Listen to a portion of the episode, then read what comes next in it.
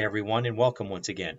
I'm Pastor Tim with Word of Hope Christian Church in New Braunfels, Texas. It's great to be with you once again because today is your midweek Bible study. It is Wednesday, May 10th. Last week we completed our study of 1 Peter. Today we're moving into 2 Peter chapter 1 verses 1 to 11 and we're going to talk about stepping stones to spiritual growth and what that really means. There's a lot to talk about, but before we do, let's open with a word of prayer. Gracious Heavenly Father, Lord God, we thank you so much for your amazing love, for your amazing grace, for the chance at another day today. Lord, we've come together to gather in your name to worship you through this study. So teach us from your word in Jesus' name. And everyone said, Amen and Amen. If you have your Bible or Bible app, please open it to 2 Peter chapter 1. 2 Peter chapter 1, we're going to read the first 11 verses, and let's find out what Peter has to say. This letter is from Simon Peter, a slave and apostle of Jesus Christ. I am writing to you who share the same precious faith we have. This faith was given to you because of the justice and fairness of Jesus Christ, our God and Savior. May God give you more and more grace and peace as you grow in your knowledge of God and Jesus our Lord. By His divine power, God has given us everything we need for godly living. We have received all of this by coming to know Him the one who called us to himself by means of his marvelous glory and excellence. And because of his glory and excellence, he has given us great and precious promises. These are promises that enable you to share his divine nature and escape the world's corruption caused by human desires. In view of all this, make every effort to respond to God's promises. Supplement your faith with a generous provision of moral excellence, and moral excellence with knowledge, and knowledge with self control, and self control with patient endurance, and patient endurance with godliness, and godliness with brotherly affection, and brotherly affection with love for everyone. The more you grow like this, the more productive and useful you will be in your knowledge of our Lord Jesus Christ. But those who fail to develop in this way are short sighted or blind, forgetting that they have been cleansed from their old sins. So, dear brothers and sisters, Work hard to prove that you really are among those God has called and chosen. Do these things, and you will never fall away. Then God will give you a grand entrance into the eternal kingdom of our Lord and Savior, Jesus Christ. Isn't that awesome? We get to unpack this today. This is so cool. Let's begin with verses 1 and 2 and Peter's greeting in Christ. Verse 1 says, once again, This letter is from Simon Peter, a slave and apostle of Jesus Christ. I am writing to you who share the same precious faith we have. This faith was given to you because of the justice and fairness of Jesus Christ, our God and Savior. Here's our first question today. How would you summarize this opening verse from Peter? In contrast to 1 Peter chapter 1 verse 1, and I'd encourage you to go look this up, the letter begins with the name Simon Peter. Do you see that? Because in 1 Peter 1 1 it says, this letter is from Peter, so it doesn't say Simon Peter, just Peter, an apostle of Jesus Christ. The different form of the name, it might merely have to do with different writers who recorded Peter's words as he wrote this letter. Peter had been one of Jesus' twelve disciples and one of three with James and John, to whom Jesus had given special training. He often acted as a spokesman for the disciples, sometimes being rebuked for not thinking before he spoke. The story of Peter's denial of Jesus and later restoration by him were well known to the early church. So, how did Peter identify himself in this verse? He identifies himself first as a slave. Do you see that? Meaning one who is subject to the will and completely at the disposal of his master. Peter used the term to express his absolute devotion and subjection to Jesus Christ.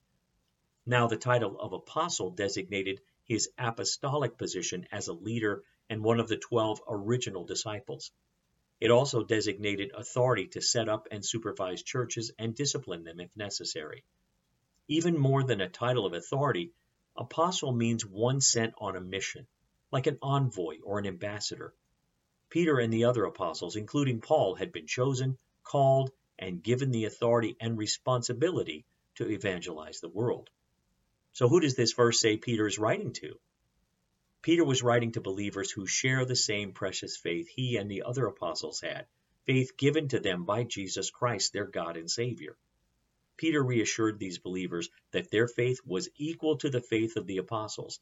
It was just as precious and just as sure, for it was faith in God and in Jesus Christ, who by his death made people right with God. Amen. Lot in that first verse, isn't there? All right, look at verse 2, still part of his greeting. May God give you more and more grace and peace as you grow in your knowledge of God and Jesus our Lord. Our next question is What is Peter's desire for the people in this verse, and does he have any concerns?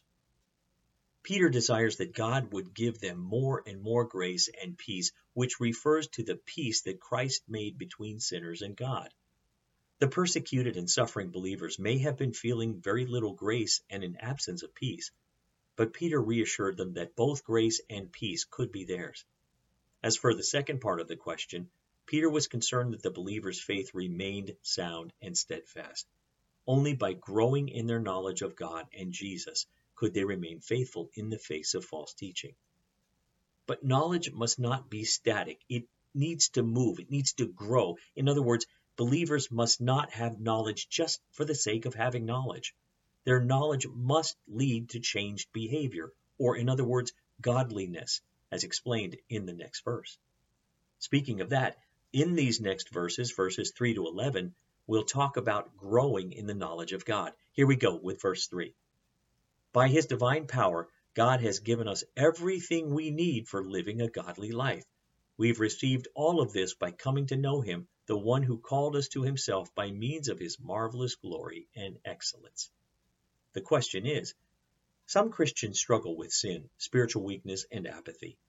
Are these people missing something? Have they been left unequipped by God?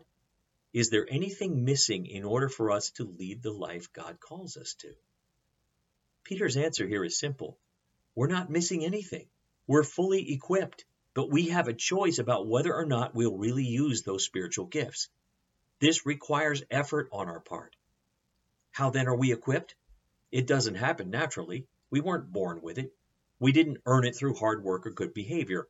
For those in Christ, God's divine power has given us everything we need for life and godliness. Like salvation, all of this was ours when we came to know God through faith in Christ. As Peter will make clear, knowing God, the source of all life, is the only path to being fully equipped to live as God calls us to. And how does he call us? by his own glory and goodness, meaning moral excellence. Jesus sets the standard for what is good and glorious, calls for us to follow, and fully equips us to make this journey. Next up, verse 4. It says, And because of his glory and excellence, he's given us great and precious promises. These are the promises that enable you to share his divine nature and escape the world's corruption caused by human desires. Here's the question in this verse, we find that by Jesus' glory and goodness, because he lived sinlessly and now exists in glory forever, we've been given something of enormous worth. What is it that Peter says we've been given? We've been given promises, beloved. Do you see that? In human terms, we think of promises as things of limited value. Experience has taught us that those too eager to make promises are usually the least trustworthy. And even when we consider a promise as reliable, we don't count ourselves as having received anything until the promise is completely fulfilled. The level of value we place on a promise has everything to do with the person making it and our confidence that it will be completed. That all said, in this context, these are not human promises. The God of the universe does not lie and does not fail to keep his word. Coming from him, a promise is a declaration of certainty. A promise is eternal currency. A promise is a tangible gift. So, what has God promised us? Eternity in his family, an end to our suffering, transformation by the power of his Holy Spirit, and purpose and meaning forever. These promises of God are of such great value that merely possessing them has already given us the right to participate in the divine nature. In other words, we are already partners with Christ in the work God is doing in the world. More specifically, we are right now able to begin to answer Jesus' call to live in his glory and goodness and escape from the destruction caused by sinful human desires. These next set of verses, 5 through 7, are just the coolest. Follow along. Here we go, verses 5 to 7. In view of all this, make every effort to respond to God's promises. Supplement your faith with a generous provision of moral excellence, and moral excellence with knowledge, and knowledge with self control, and self control with patient endurance, and patient endurance with godliness, and godliness with brotherly affection, and brotherly affection with love for everyone. Here's the question In these verses, Peter lists eight qualities that describe the life of a Christian who is participating in God's nature. What are those eight qualities, and what do they mean? The first quality is faith, for without it, Christians are no different from the pagans in the world around them. The faith Peter referred to is faith in Christ, faith that brings them into the family of God. While people might have some of the following characteristics by nature, those are worthless in eternity without being grounded in faith. And since we've been equipped to live like Jesus, we must work to add goodness or moral excellence to our faith. This means that by God's power, we will work to do good in the world right now, just as Jesus would in our place. This goodness becomes the foundation for the rest of these qualities. We're also to add knowledge. This is a deeper understanding of our God through His Word and prayer and so forth, which informs our goodness. Merely wanting to do good is just not enough. We must know what good is by knowing God. Next, we must add self control. Without the ability to control ourselves, our knowledge of good and the desire to do it are both worthless. Self control is the moment by moment restraint of our urges. This is the ability to make the right choice in those moments when temptation strikes us. Then we must add patient endurance. Patient endurance is the ability to practice self control over time. Our sprints of doing good turn into marathons. Does that make sense? Our moment by moment, hour by hour, day by day choices eventually turn into lifestyles. Patient endurance is the ability to maintain self control even when the pressure of temptation continues to attack us. Next, we add godliness. This keeps our goodness from just merely being human goodness. This is godly goodness. This is a moral excellence which reflects the nature of God Himself instead of the temporary earth-bound goodness of men. Next, Peter writes that we must add brotherly affection alongside godliness. The idea is that we become motivated to do good for each other. This is supposed to come from a sense of connectedness, this is a type of connection experienced in the closest of families. And truly, my friends, brothers and sisters, as we are in Christ, we are family. Peter calls us to make every effort to develop a familial affection for each other. Hard as that might be at times, we should strive to really like each other so that we want to do good for one another. Then finally, we come to the pinnacle of these qualities love for everyone. God is love, and the goodness of Jesus was motivated both by his love for the Father and his love for us. Here, Peter's term for love comes from the Greek root word agape, which refers to a selfless, sacrificial concern for the good of others. It makes sense then that our ultimate reason to do good is the same self sacrificing love that Christ showed for us. Next up, verse 8. It says, The more you grow like this, the more productive and useful you will be in your knowledge of the Lord Jesus Christ. The question is, what is Peter urging his readers and us to do in this verse? The eight qualities we just talked about in verses 5 to 7 should be a part of every believer's life, but they're not static. Believers don't merely have these qualities, instead, they grow in these qualities by practicing them in the rough and tumble of daily life. And these characteristics increase they help believers become productive and useful in their knowledge of the Lord Jesus Christ. Our faith, beloved, must go beyond what we believe. It must become a dynamic part of all we do, resulting in good fruit and spiritual maturity. Next up, verse 9, it says, But those who fail to develop in this way are short sighted or blind, forgetting that they have been cleansed from their old sins. The question is, what does Peter say are the consequences of not developing or growing in these key qualities? In short, Peter is saying our whole existence as believers is an exercise in missing the point. In truth, Peter is even more specific than that. He says that if we fail to use these tools, we have become so nearsighted that we might as well be blind. We're living as if we are unbelievers who really are blind spiritually. Peter's point seems to be that a Christian preoccupied with the short term on what they want out of the moment immediately in front of them has lost the ability to see life from any kind of eternal perspective. Those who set aside the positive traits Peter listed have forgotten that they've been cleansed from their past sins. Again, the idea seems to be that of overlooking who we are and what our lives are for. We still see participating in sin or less than Christ like behaviors as normal. Instead, we should see those things as things we've been cleansed from, which we have the power to move on from.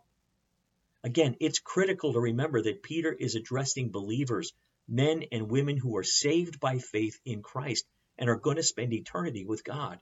The tragic loss of abandoning these qualities, living only for ourselves, is the loss of opportunity it's not a question of losing salvation, but of failing to become who we can be in the here and now, used as God intended to fulfill his purpose on earth. Next up, verse 10, it says, So, dear brothers and sisters, work hard to prove that you really are among those God has called and chosen. Do these things, and you will never fall away. What is Peter saying in this verse, and what is he not saying? Peter is urging his Christian readers to demonstrate the reality of their calling and election. First, it's important to understand what Peter is not saying here. In no sense is Peter indicating that eternal salvation is based on behavior. Along with the rest of the New Testament authors, Peter has already been very clear that forgiveness of sin is a gift of grace. We cannot earn it, nor do we have to meet a certain level of holiness in order to keep our eternal destiny. What Peter does seem to be saying is far more practical. That is, his point relates to how we actually live and behave. In particular, that saved Christians confirm their salvation for themselves and other people by possessing these qualities of Jesus. This does not work in reverse. It is not a hard test for salvation, nor does it imply that salvation is earned by exhibiting these traits. Rather, the point seems to be that only those who have been chosen by God and call to faith in Christ can truly possess and abound in these qualities. Therefore, those who exhibit them have every good confidence in their relationship with Christ. Those who don't, at the very least, will lack that confidence. If you live as only God's children in Christ are empowered to live, Peter says you won't have any reason to doubt or stumble over your faith. Again, his use of the word fall is not about a loss of salvation. In context, this is about a season of wasted time, of unproductiveness and ineffectiveness, of near blindness and indulging in sin we should have left behind. Peter is speaking most clearly to those who seem to avoid commitment to Christ like living while still claiming their place in God's family. This is unproductive at best and dangerous at worst. Instead, Peter tells the reader to be diligent to demonstrate spiritually mature qualities as confidence boosters and evidence of their security in Christ. And now, our last verse for today, verse 11, it says, Then God will give you a grand entrance into the eternal kingdom of our Lord and Savior Jesus Christ. Our final question today is this. In the previous verse, Peter says the increasing assurance of salvation is a benefit of consistent obedience to God. With that kind of assurance, what can God's people expect according to this verse, verse 11? Peter says God's people can expect a joyous welcome into his eternal kingdom. There is more to heaven than just getting through the gates, folks. Scripture is full of promises of rewards to those who are faithful. The greeting that believers will receive when they enter God's presence will be rich because of the blessings God has lavished upon those who belong to Him through the redemptive work of His Son. No sweeter words could be heard by the faithful believer entering heaven than well done, good and faithful servant. Amen and amen. My friends, that brings us to the end of our first study here in 2 Peter chapter 1 verses 1 to 11. Here's a brief recap of what we talked about today. Peter began this letter by introducing himself as a servant and apostle of Christ. He acknowledged that the faith of his readers came through the righteousness of Jesus. And Peter wished his readers grace and peace that came from a true knowledge of God. Then he talked about how God, through his power, has given believers everything we need for eternal life and spiritual growth. And as a result of these promises, we participate in his divine nature and are able to escape the world's corruption. Then he listed eight qualities believers are to develop in their lives faith, moral excellence, knowledge, self control, patient endurance, godliness, brotherly affection, and love for everyone. All of these qualities build on each other and are necessary for spiritual growth. And lastly, by actively pursuing spiritual growth, Christians will grow in their assurance of salvation. If they continue to grow, they can expect a great celebration when they enter into the kingdom of Jesus Christ.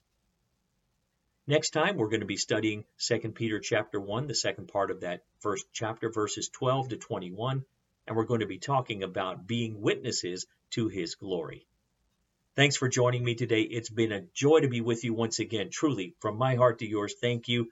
I'll see you right back here again next time. Until then, take care. God bless you. Go in peace.